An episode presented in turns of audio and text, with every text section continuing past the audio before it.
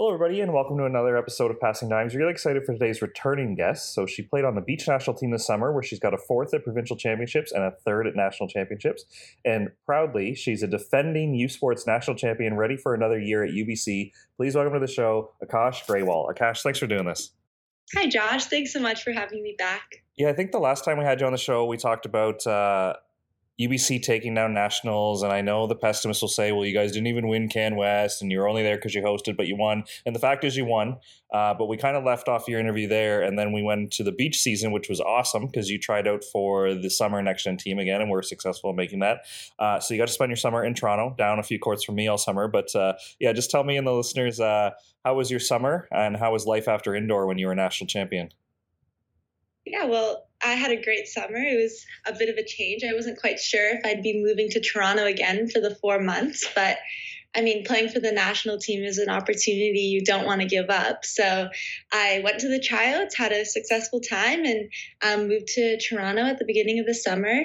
I had a great time. I played with a lot of different players actually throughout the summer, um, learned a lot of different skills. I got to be coached by Heather Bansley, uh, um, Olymp- Olympian and all-time defender. So it was a really great experience, and then um, had a lot of different chances to play with um, players at a much higher level than me, such as Shanice and Nicole McNamara. So yeah, all in all, it was a great experience. And I know you were a returning player, uh, but I thought one thing that was unique about your situation this year is uh, I don't think any other BC athletes on the team. Like last year, you had Anna, Anya, excuse me, and you guys could figure it out together.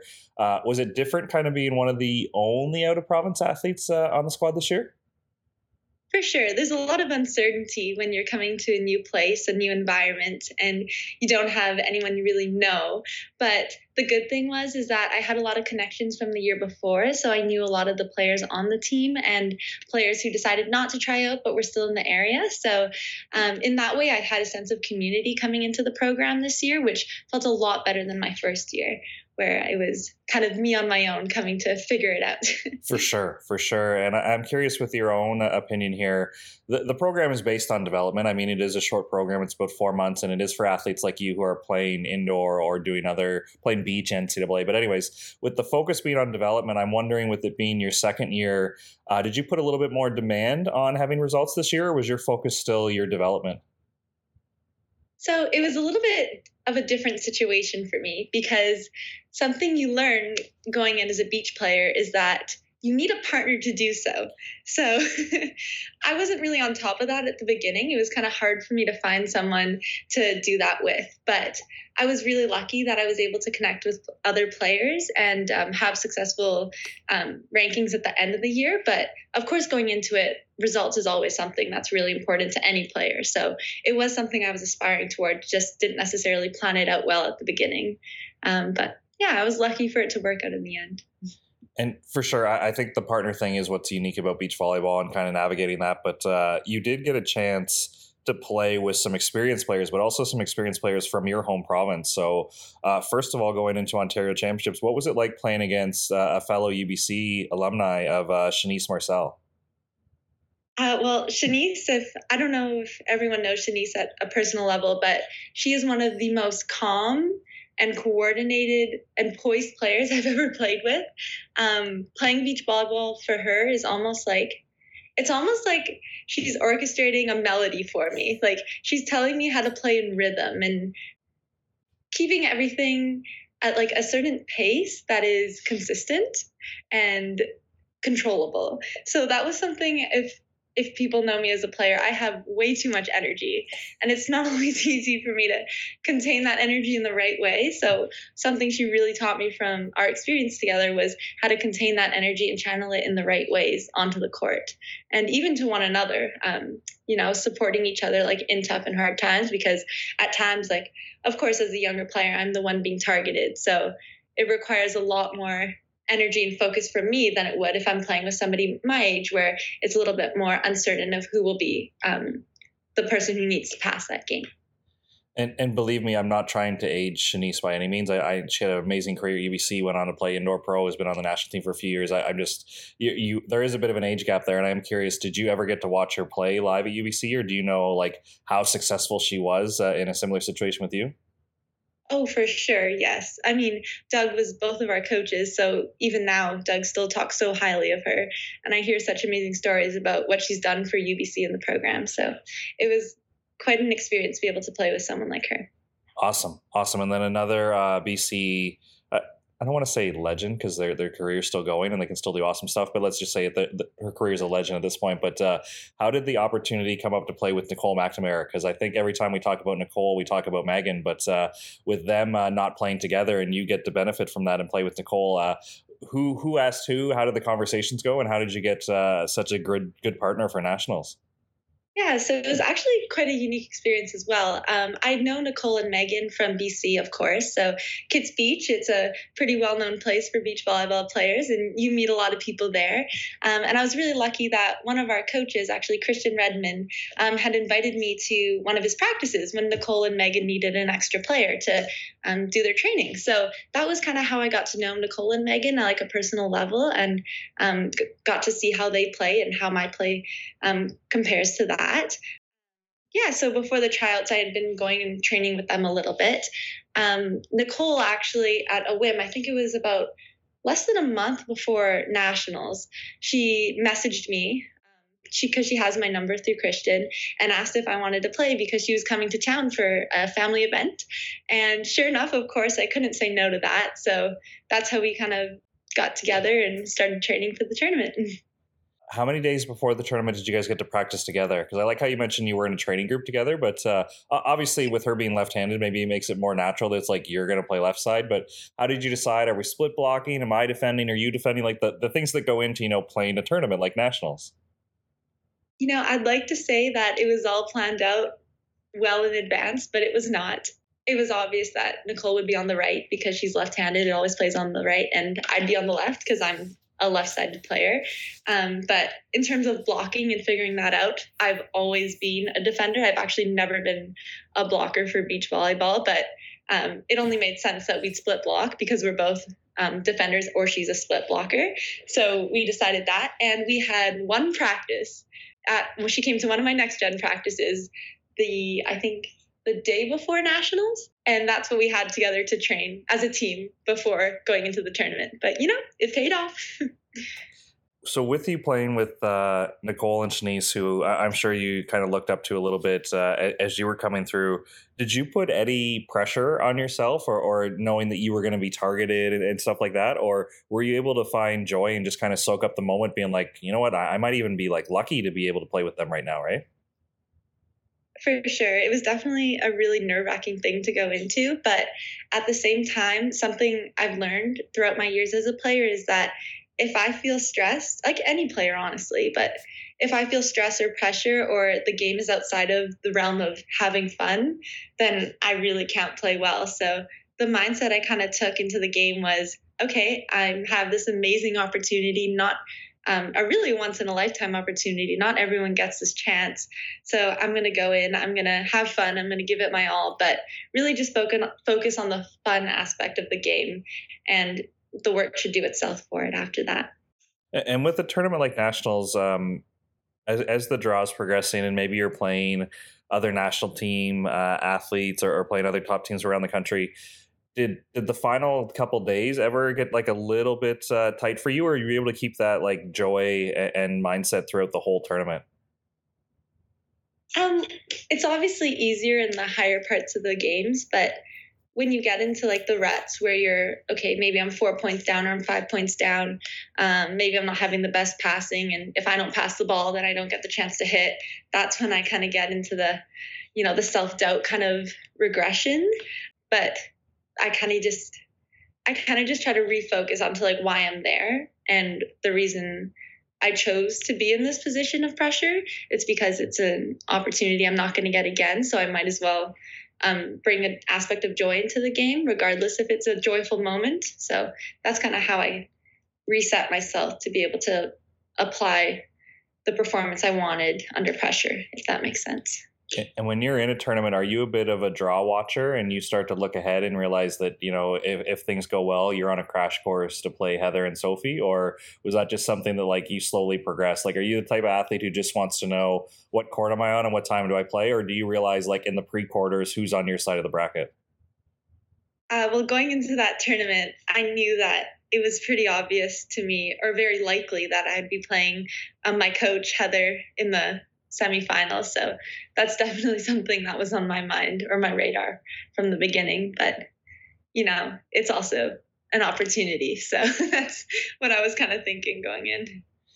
Yeah, is that a natural reaction for you? Because I think I, I watched the tournament and there were people who not that they treated it like fantasy camp, but like when you're getting a picture with Heather after the game, I was kind of like, this is a little cheesy. Where it, it, felt like you guys were competitive and and you, I, I think, respect what Sophie and Heather have done, but you weren't going to lay down and be like, oh well, they're supposed to win and all this stuff. Like it was a very competitive match right from the start. So uh, I'm curious how you were able to switch it on so quickly.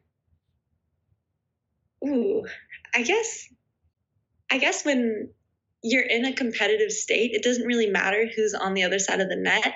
You just know what your objective is as a player and the compete level you want to bring to that court. And regardless of the competition, it's an expectation of excellence you have to hold yourself and your partner accountable for. Um, because without that, you're not performing your best and showing your capabilities, regardless of the score. I mean, it's not like I'm going into the game thinking I have to beat um, these players because it's really not a a healthy mindset to have. So the what I try to focus on is this is what I want expect from myself and this is the level of play I want to bring and the results will play itself out regard play itself out regardless of what happens. So tight match in the semis. Uh, unfortunately, you guys drop it, and then you have to recover, and you have to play against Olivia Furlan and Darby Dunn, and and uh, Liv being a UBC athlete and then Darby being around the Kits Beach scene, was there any emotions before the match? Were you disappointed, obviously, in the semi, but still excited to play for a medal? Like, what was it like seeing? Uh I, I, think Olivia's technically an Alberta athlete, but a UBC uh, alumni, so obviously athletes that maybe you're familiar about. So, how did you kind of reload and get ready for that one? Yeah, I was obviously disappointed because you, you're not. No one wants to lose their semifinal game, but it's also you need to know when you got to move on to the next. So it was a lot of pressure, honestly, like playing against my former coach Darby and my former teammate Olivia. But what I don't know, going into the game, my focus was once again not necessarily who was on the other side of the court, but what I had to bring as a player in order to get the results that I wanted. So the, my main focus going into the game was okay, I need to pass these balls effectively because I'm going to be the one getting served. So as long as I pass, we'll be okay. And that's that's really what I focused on so that I could take out the external cues from my mind that might be taking me elsewhere.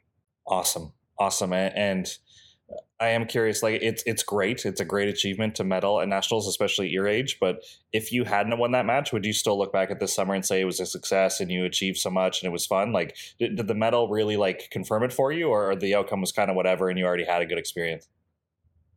The medal was definitely a good way to end the season because who doesn't want a medal? But at the same time, I saw myself as a player. I felt like I grew a lot, not only like on the tactical side from the way Heather would teach me. Um, Heather taught a lot about the importance of patience in defense. And that was something I didn't really understand until Heather was my coach. So that's something I'm really grateful for. And on the other aspect, with Andrew as our strength coach, I couldn't don't think I would be able to be where I am um, strength wise if it weren't for him. So that's something I won't. I'm very grateful for as well. Awesome, and yeah, let let me and the listeners know uh, the behind the scenes there in your own words. What does patience on defense actually mean? Patience, something I still I still struggle with, but patience is necessarily um, waiting to see where the ball goes and then going to the ball.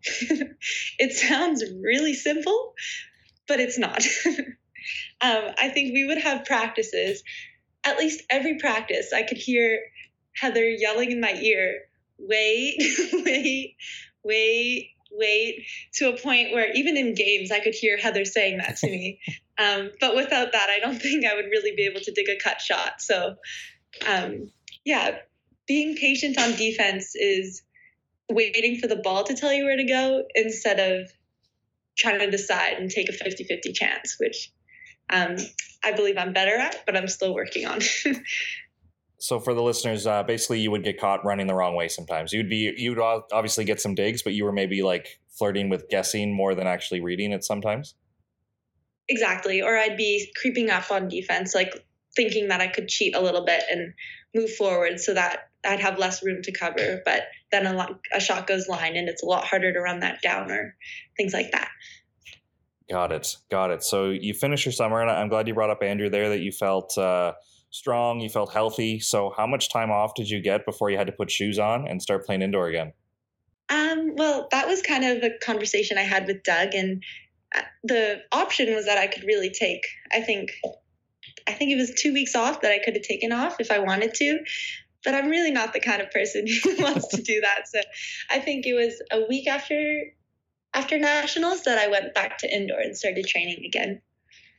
And I think with a, a program like UBC, obviously you were on the beach and competing, but uh, there's other athletes on your squad who were doing stuff with indoor, right? So I'm sure Coach Reimer and the other coaches there are pretty familiar with uh, load management and making sure you guys aren't overcooked before the season starts, right? For sure, yeah. Everyone has a different individual plan. We still have players coming in now that were on the national team, like Casey Jost, who did an amazing job with Team Canada, by the way, as their libero. Um, and she's like coming into the season, kind of easing back in because it's a lot on your body to not have a break. So it's important to um, see what you can do and what you need to recover and be ready for the season. I am curious. I don't think Casey would big time the team room and tell everybody what she accomplished, but was everybody like looking for stories and wanted the inside knowledge and just talk about her season because uh, it, it was such an exciting thing to follow. I'm wondering what was the mood like when she finally came back to the squad. She is the most humble person you'll ever meet. So there was no gloating whatsoever, which I really wish she did because she deserves all the credit. But yeah, she still has so many more stories to share. We haven't quite gotten to them all yet. But no, she did a great job with Team Canada. Um, started in libero, um, did amazing things. I think they were so close to qualifying too, and they'll have a chance later on as well. So yeah, it's big things coming that way too. And with the team, obviously you've earned the right to say defending national champions, but uh, obviously sometimes athletes graduate or they move on, and you got new athletes moving in. So in in college university sport, no team's ever the same two years in a row, right? So what is the the mood or maybe the the message around culture with the squad so far? Like, is everybody saying like national championship again? Are you guys a little bit more process driven? Are you just trying to get through preseason? Like, what's what's kind of the vibe right now at UBC? Oh no, we're going for the national championship. We're not going to just, it's, that's not an option. We're fighting for that national championship. Our team might be different, but we have such a deep bench that honestly, I can see us doing such amazing things coming in even after preseason. Um, so yeah, there's going to be no shortage of expectation there. is there any any learning or any expectation around uh, how Canada West finished up? Because I think Nationals is a great story, but uh, for you guys to not get through Canada West, is that kind of a, a humbling thing, or let everybody kind of check in that like we can't overlook anybody? Like, is that all, any conversation, or is most of the focus about you know job finished? Let's do it again. No, it was definitely a wake up call. I mean we were really lucky to be in a circumstance where we actually didn't even have to qualify to nationals to play in it because we were hosting it. But that's only a once in a lifetime thing that happens. And going into the season next year, we won't have that same opportunity. So um, there's definitely a lot more pressure in like how we're going to do and how we're going to handle adversity as well. But it's not something I think we can see happening again because we know why that happened to us last year and we know what needs to change in order to mitigate the chances of that happening again. So, yeah, I'm not too worried about that. Uh, one cool thing about social media and, just kind of looking at UBC is it looks like you guys are trying to run it wicked fast this year. As an outside hitter, is that something that kind of excites you about how flat the outside sets are. And it looks like, uh, again, I've only seen clips, I haven't watched a full match.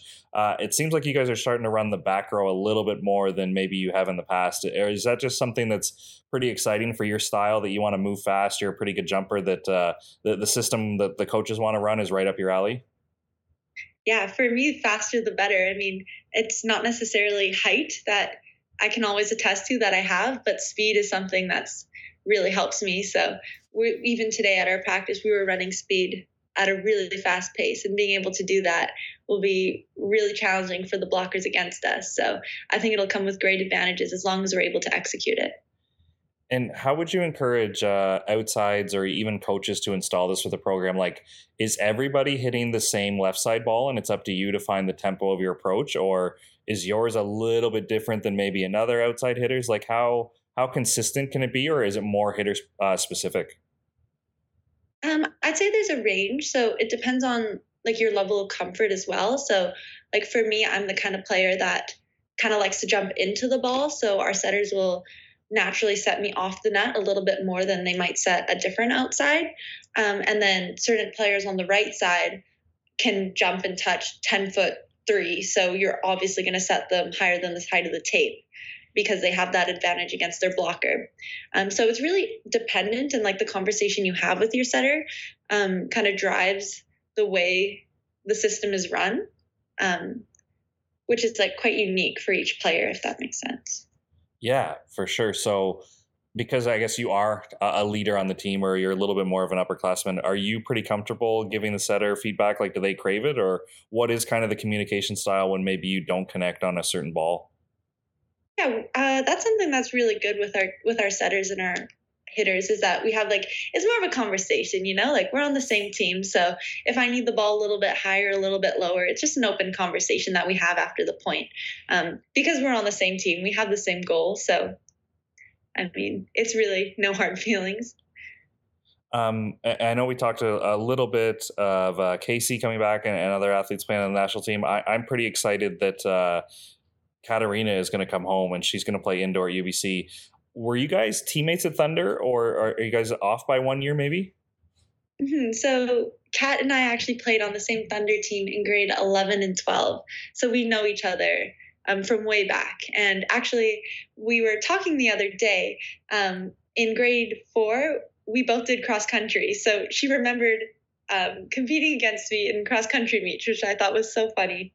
Um, back when we were nine years old, so we go way back, Kat and I. Awesome, and, and, yeah, it's kind of a unique situation for her where I think people around uh, U Sports probably know who she is, even though she hasn't played U Sports, and obviously she's known in the Vancouver community. But uh, how does your squad make somebody feel welcome when they do transfer in from another school? Because obviously she's not the only uh, transfer to ever arrive at UBC. So even though she is a little bit older, but technically a rookie, uh, how does your culture kind of support these athletes?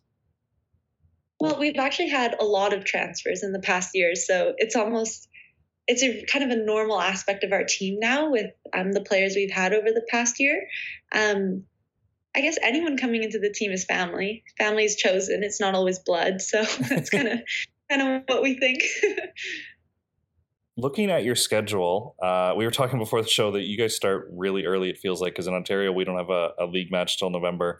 Uh, is there any urgency, or because um, with the new system we're trying to run it faster or maybe more backrow stuff is there any urgency or the way that coach reimer and the other coaches like to run it like is it okay to make mistakes? Like do you guys expect to be perfect by october 20th you got a big match against mount royal. Like at what point does learning turn into performance or are you guys willing to make mistakes as late as like the end of the first semester still installing the system?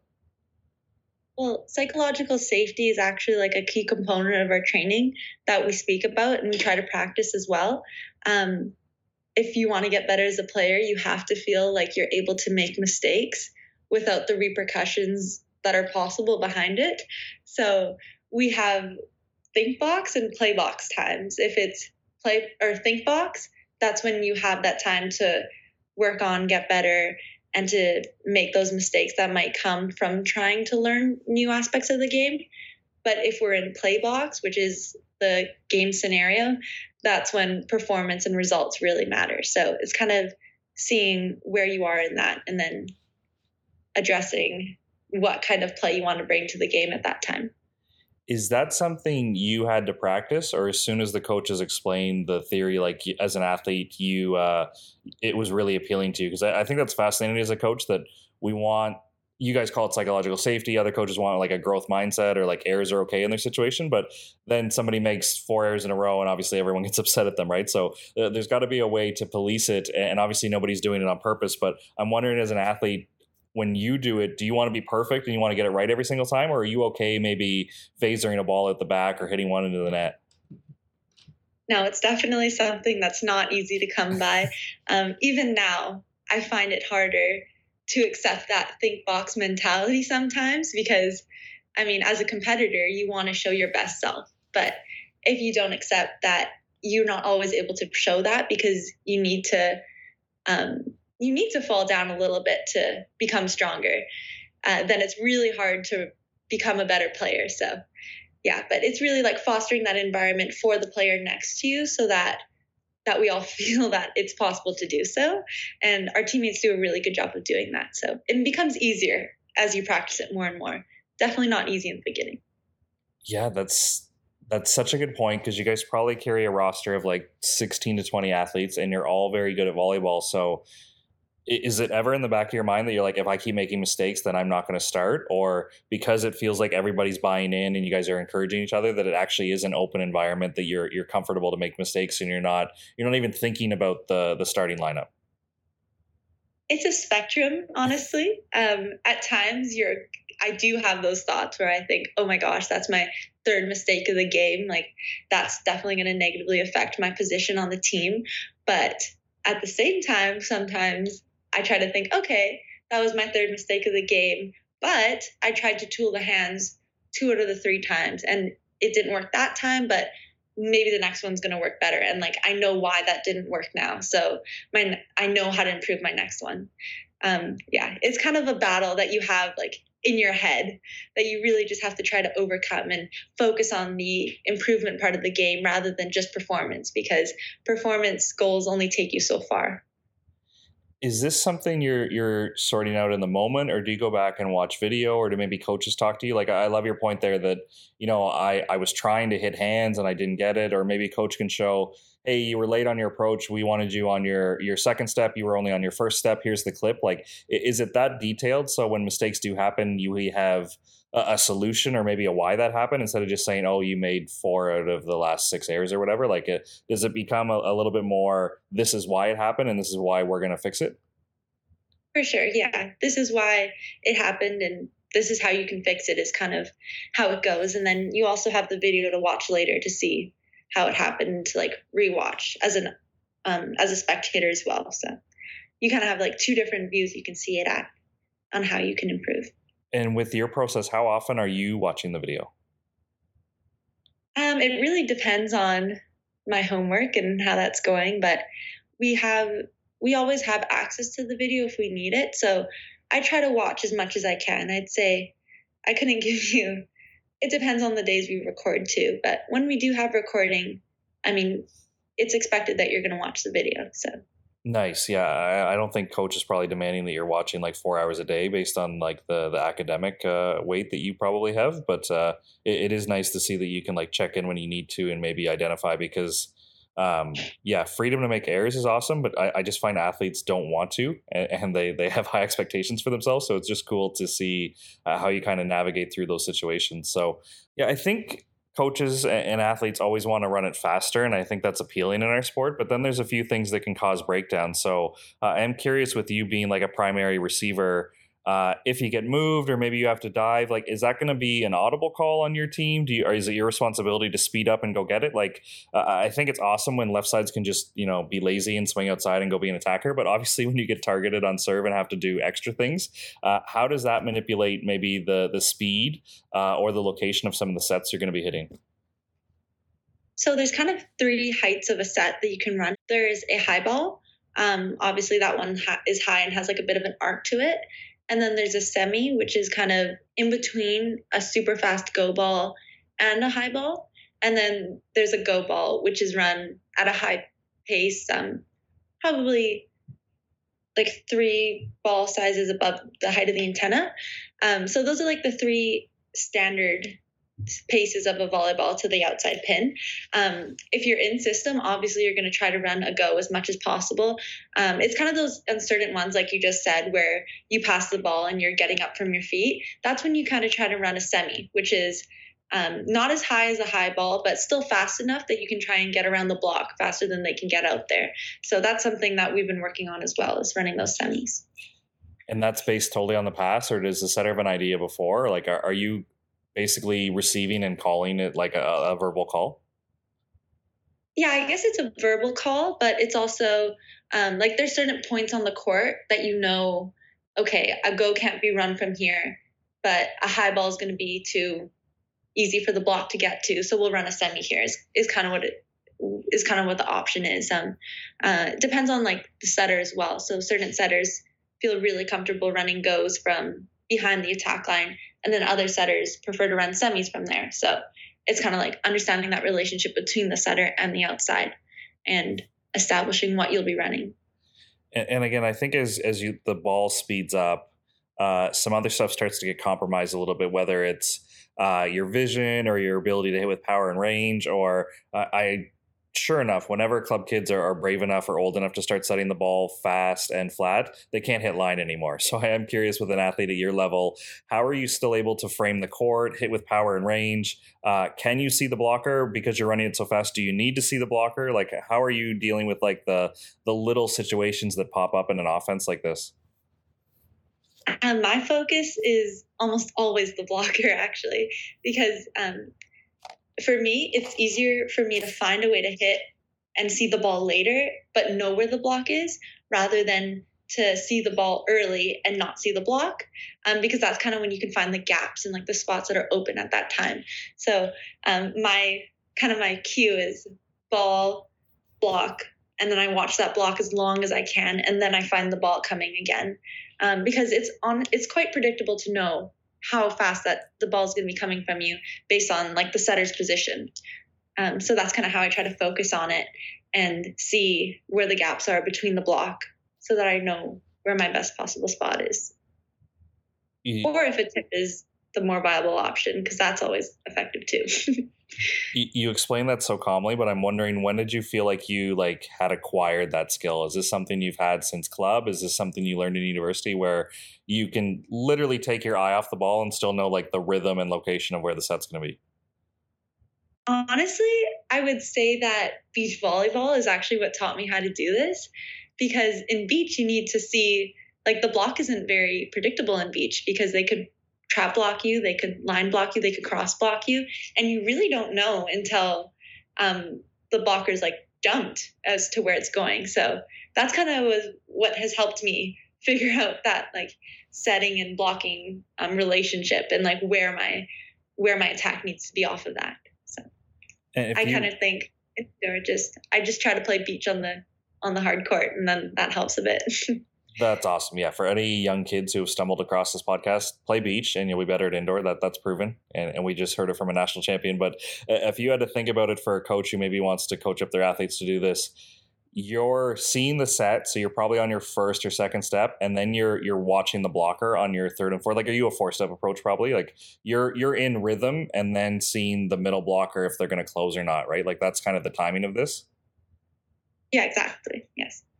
And are you able, like, you're obviously probably most mindful of the gap, but are you able to see the pin blocker's front and see if you have room to hit down the line, tool the blocker, like you said, tip? Like, how much are you able to identify in your kind of glance or your first look? Um, sorry, I would actually say that I look for the pin blocker before I look for the middle blocker, just because um, that's where you know, like, if you know where the right side blocker is as a left side, if you know where they're lining up, that's where you know the middle is going to try to come to to close that seam. Um, so it's actually easier for me to just look at the right side blocker and then find my angle off of them because the middle is going to naturally try to come and close that, or I'll find a seam in between, which you'll see by the time the middle gets there. For sure. Nice. Nice. So you it's fair to say if everything's in rhythm, obviously you're, you're, running your go ball, you don't have your mind made up. You're actually making a decision of what you're going to do based on what the defense gives you. Right. And then it's really like when you're in the air that you make your decision because um, you have a second to hang up there and the blocker doesn't because they don't have the same momentum you have. And so, like, that's really the best time to decide okay, is this a tip? Is this a tool? Is this a cross court or is this a line shot? Like, I'm trying to figure that out when you're up in that air and they're probably falling down by that time. And because this... your pace as a like your approach as a hitter has to be the same pace regardless. Like you need to meet the ball at its highest point. This is awesome, and I, I get a lot of it's happening in game. But I'm wondering, with your prep, is that when you kind of look and see what base defense uh, the the back row players want to play? Because I think it'd be a lot to ask for if you could pick up where like the five defenders hanging out in your approach because it's just happening so fast. But do you see if they want to play like a slide or a middle middle or where they're going to like line up? Like, is that something that goes towards the game planning and the prep? Yeah, exactly. That's when um, team video and individual video really comes into play because um, different teams run different offenses. Like some people in one are really high and some people in one are really far back. So it's good to know like, is the pot open or is it better for me to push it deep if I have to have a bailout shot? Um, so that's where video really comes into handy is to know where your default options are. And then it makes the decision making process a lot easier as the game goes on. And with the the speed you guys are running the pipe or the BIC or whatever your program's going to call it, are you able to hold your vision there as well, or is that a little bit more uh, quick just because it almost is like a middle tempo ball? Uh, that's definitely a lot harder just because you're blocked by the blockers in front of you. Like you can't really see the defense behind. So um, that's when it really comes in handy watching video before the games so that you know what the offense, what their tendencies are as a team, and then having like an idea of what your shots are. But it's really that moment that when you're in the air and you have that second to hang up there, that the blocker doesn't have that second to hang, that helps define your spot where to hit. Awesome. Awesome. And how important is it for you to have a relationship of what the middles want to do with your pipe? Because I'm sure you guys have a few variations, but some people like to run it in the opposite gap. Some people like to run it off the middle shoulders. Like, how, how important is it for you to be familiar with like the tempo and speed they want to approach to the setter? Because they're essentially the ones opening up the gap for you to hit the back row ball, right? yeah very very important um, well that's why it's like important to see like what the setter's showing the signals to the middle before the um, point starts so that you know, okay, if they're running a 30, then my BIC option is open and I can um, float a little bit more over the line than if they're running a 51, then it might be better for me to call a bit more of a, um, not a B ball, but like a step over in between the pipe and the um, B so that I have more of a laneway for myself where the block won't be. So it's really important to see that before the point starts on what the setter middle communication is. I love hearing about how beach has helped your indoor game, especially with the vision stuff, because obviously super biased, super beach guy here. But uh, one thing that I think beach needs to catch up to indoor a little bit uh, is just the the pace and the variations in serving. So I'm wondering now that you got your shoes back on, the court's a little bit bigger, there's no wind. Do you feel like uh, you can put a little bit more pace into your serve as an indoor player, or do you feel like you were pretty aggressive on the beach that you're just kind of doing what you did all summer? That is definitely one of the best benefits of playing beach over the summer is that my serves, I honestly feel like my serves are so different than they were last year. Um, as a beach player, I stand serve just because it's hard jumping that much. so I'm a stand server on the beach. Um, but going into indoor, now I have like the momentum of my jump and the jump into the ball. Um, and you're on a hard court. So I feel like beach really helps like fix my contact to the ball um, for the serve that I can apply that indoor now, but with so much more pace and momentum from my jump and my steps into the ball. Um, that I'd be interested actually to like do a quick little study and see um, how the pace differs from a beach to an indoor serve because it's definitely a lot faster. I think so. Yeah, when I uh, speak to some of the the coaches on the indoor side and the speeds they're hitting on their spin serve, I'm like, I'm not even sure it's mathematically possible to hit like 120 in bounds, and it seems like that's becoming more and more common in the international game. I'm not sure what it is for university, but uh, I'm just blown away by the pace of serving, and I think in the women's game it would be a pretty big gap. But yeah, th- that's interesting, and I, I, like how you conserve your jumps because you're usually being targeted on the beach and you want to side out really well. But for indoor, uh, it just seems like you crave the opportunity to like jump and sail through the ball. That you're looking for opportunities to be aggressive. Yeah, of course. I mean, serving an indoor is really your chance to hit that no one can take away from you. so you might as well make the most of it. Looking ahead, I, I mean, new system, new team, big goal of playing nationals. But uh, like I said, the the schedule starts pretty early. Any expectations for what the the Canada West has this year? Like any any rivalry games that you look forward to, or maybe the banner raising is going to be a big deal to you? Like anything that uh, you're you're overly excited about looking forward to the season? Well, the banner raising is obviously something I'm looking forward to. Um, that'll be happening really so- soon too. And Doug will also be presented for the award he just received, which is an amazing accomplishment by him as well. So that'll be really exciting. Um, Trinity has always been one of our biggest rivals, and we saw them in the final, and hopefully we'll see them there again. But I mean, you got to do one step at a time before you get there. For sure, and yeah, uh, for the listeners, I think Doug is getting it's the the Volleyball Canada Hall of Fame, right? Yes. Yes. Uh, does it, does he ever kind of deflect a little bit, or, or uh, obviously like it's amazing accomplishments, but uh, I'm hoping you guys don't make him feel old or that he's still like switched on that he wants to you know win another one and he never just talks about what he's already accomplished. But uh, how does Coach get when he gets singled out with all these accomplishments? He's too humble to take it all. He's always deflecting it to the help of other player, players and other coaches and the things they did. But honestly, he, he doesn't take the recognition he deserves. Well, Akash, this has been awesome to catch up with you and hear about your beach season. Uh, I got to watch from the sidelines there and then to hear that you're excited for indoor. So, uh, good luck, even though it feels like you guys are starting super early as we're recording this. You got a couple more weeks of preseason, but then you're you're at least a week, if not two weeks ahead of uh, some OUA teams. So I think that'll be exciting, and we'll we'll look forward to the qualification in Canada West, and hopefully see you at nationals again. yeah, thanks so much for having me.